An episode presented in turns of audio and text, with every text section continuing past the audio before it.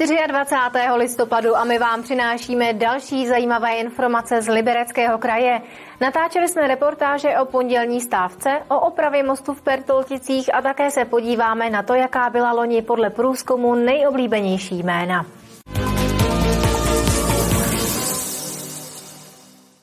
V Libereckém kraji bude v pondělí 27. listopadu stávkovat asi polovina školských zařízení. Někde školy zavřou úplně, jinde zajistí alespoň částečný provoz. Do stávky se zapojí i některé mateřské školy. Co do počtu protestujících škol je situace v Libereckém kraji podobná jako ve zbytku republiky. Školy se obávají snižování objemu peněz do školství, což by podle nich negativně ovlivnilo kvalitu vzdělávání. Nedostatek finančních prostředků ve školách by způsobil třeba výrazný pokles počtu hodin věnovaných výuce, nárůst počtu žáků ve třídách nebo třeba ohrožení existence malotřídek. Tak škola se stávky zúčastní a hlavním důvodem je nejasnost, jak bude celý příští kalendářní rok a školní rok fungovat. V tom opravdu nemáme jasno, ať finančně či personálně. Zavírám celou školu, protože stávkují všichni THP pracovníci, to znamená jídelna nevaří a tím pádem nemůžeme ani pro menší počet žáků fungovat. Stávkovat budou i některé mateřinky. Avizované stávky se zúčastňujeme a hlavně z těch důvodů, že vlastně my jsme školka, která má čtyři speciální třídy a ty asistenti jsou potřeba. A vlastně to, co se teď děje, tak to vypadá, že zase budeme všichni bez asistentů a ještě k tomu máme teda paní kuchařky a paní uklízečky a ty mají velmi nízké platy. Třeba v krajském městě se dostávky zapojí 11 základních a 5 mateřských škol. Pokud spočítáme počet dětí, pro které zůstane v pondělí základní nebo mateřská škola uzavřena, tak je to něco málo přes 5 tisíc dětí ze základních škol a zhruba 360 dětí ze škol mateřských. Hejtman Libereckého kraje Martin Půta řekl, že ho stávková situace netěší. Odnesou to rodiče a děti. Na druhou stranu chápu, že protestující mají právo vyjádřit názor na školství jako takové. Říkat tedy, že to je špatně, nehodlám. Pondělní stávka učitelů bude jednou z největších za poslední desítky let. Podle odborů by mělo jít o nejmasovější protest v historii. Martina Škrabálková, televize RTM+. Pokračujeme dalšími novinkami. Začneme v Jablonci nad Nisou. Jablonec nad Nisou odkoupí za 35 milionů korun od soukromého vlastníka pozemek na poloostrově Tajvan u přehrady Mšeno. Cena je dvakrát vyšší, než byl odhad. Důvodem koupě za vyšší než obvyklou cenu je sjednocení majetku města v okolí vodní nádrže. S koupí ale nesouhlasí někteří opoziční zastupitelé. S novým vysokorychlostním koridorem z Prahy do Liberce souvisí i stavba sedmikilometrového tunelu u Hodkovic nad Mohelkou. I díky němu se vlakové spojení mezi Prahou a Libercem dostane na 69 minut. Kvůli chystanému novému železničnímu spojení musí několik obcí v Libereckém kraji změnit územní plány. Největší změny čekají právě okolí Hodkovic nad Mohelkou. Liberec zřejmě přispěje deseti sportovním klubům na pokrytí zvýšených nákladů za nájmy a energie. Meziročně jim stouply minimálně o 40% a splnili tak podmínky speciálního dotačního programu, který letos město vyhlásilo. Příspěvek přesahující 3 miliony korun ale ještě musí schválit zastupitelstvo.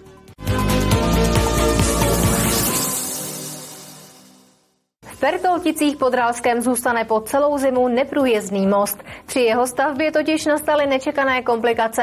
Stavební firma se sem vrátí až na jaře. Hotovo by mělo být do léta. Opravy silnic a mostů v Libereckém kraji se s blížící zimou chýlí k závěru. To ale není případ mostu přes Panenský potok v Pertolticích pod Ralskem. Tam se bohužel stavební práce nepodaří dotáhnout do konce. Tak eh, most v Pertolticích eh, jsme museli zdemolovat a měla proběhnout výstavba úplně nového mostu. Bohužel došlo ke komplikacím, protože při zakládání mostu, při zakládání spodní stavby byly zjištěny podmínky jiné, než předpokládal původní projekt. Jednalo se hlavně o charakter podloží, který je pro stavbu zcela nevhodný. Došlo k geologickému průzkumu, který ukázal únosné podloží. Jenže teprve po demolici se zjistilo, že jedna strana toho mostu je na tekutých píscích, což je skutečně zásadní problém, protože původní návrh řešení založení pomocí vrtaných mikropilot je nepoužitelný, protože jsme v tekutých píscích a nikoli v rostlém terénu. Firma Brex v podstatě stavbu nezvládla dokončit, takže je to v podstatě jediný most, který zůstane přes zimu nedokončený. Nám to samozřejmě přináší problémy jak s veřejnou dopravou, tak se zimní údržbou komunikací.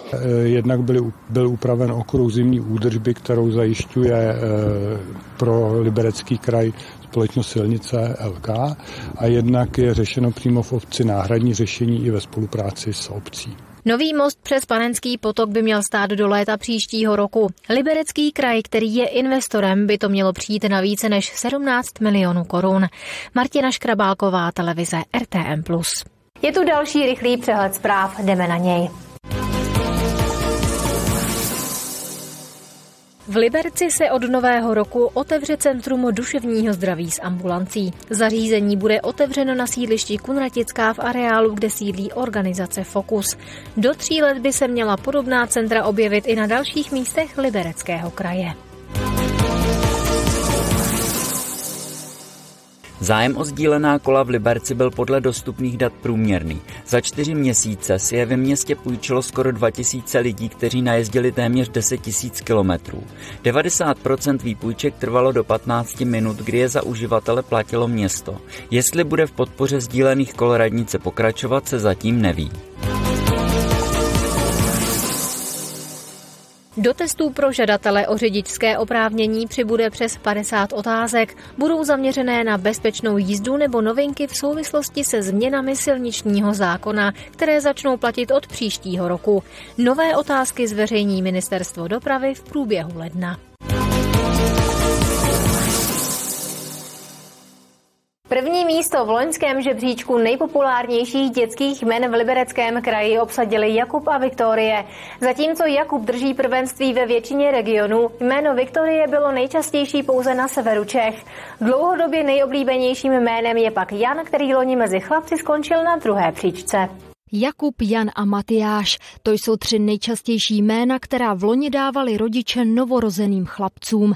Třeba Jakub si první místo drží už od roku 2011, kdy přebral prvenství Janovi. Jan, který byl loni na druhém místě, se přitom v první desíce nejčastěji dávaných chlapeckých jmen objevuje každoročně už od roku 1950. Jakub se naproti tomu do první desítky probojoval poprvé až v roce 1984. Třetí pozici roku 2022 obsadil Matyáš, který v první desíce figuruje od roku 2010. Mezi dívkami v celé České republice opět královala Eliška, která se pohybuje na první příčce už 12. rokem. V Libereckém kraji ale v loňském roce předběhla Viktorie. Ve škole máme Vicky a Kubíka. Jsou to mý spolužáci. Líbí se nám králárka. Spíš jsem místo Klárky chtěl ta Leontinku, no. Já jsem chtěl mít Nikolu za jméno. Jakuba znám a je to můj kamarád.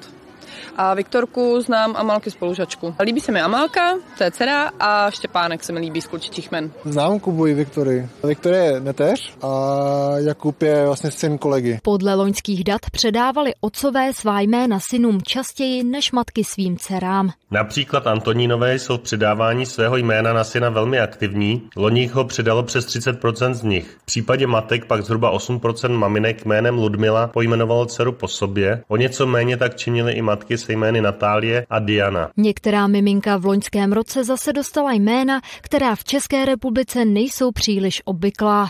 Objevily se třeba Lotar, Olaf, Amira nebo Trudy. Kateřina Třmínková, televize RTM+. A tímto páteční zprávy končí. Přeji vám příjemný zbytek dne i celý víkend a v pondělí se těšíme zase u zpráv a na viděnou. Teď už naše pořady.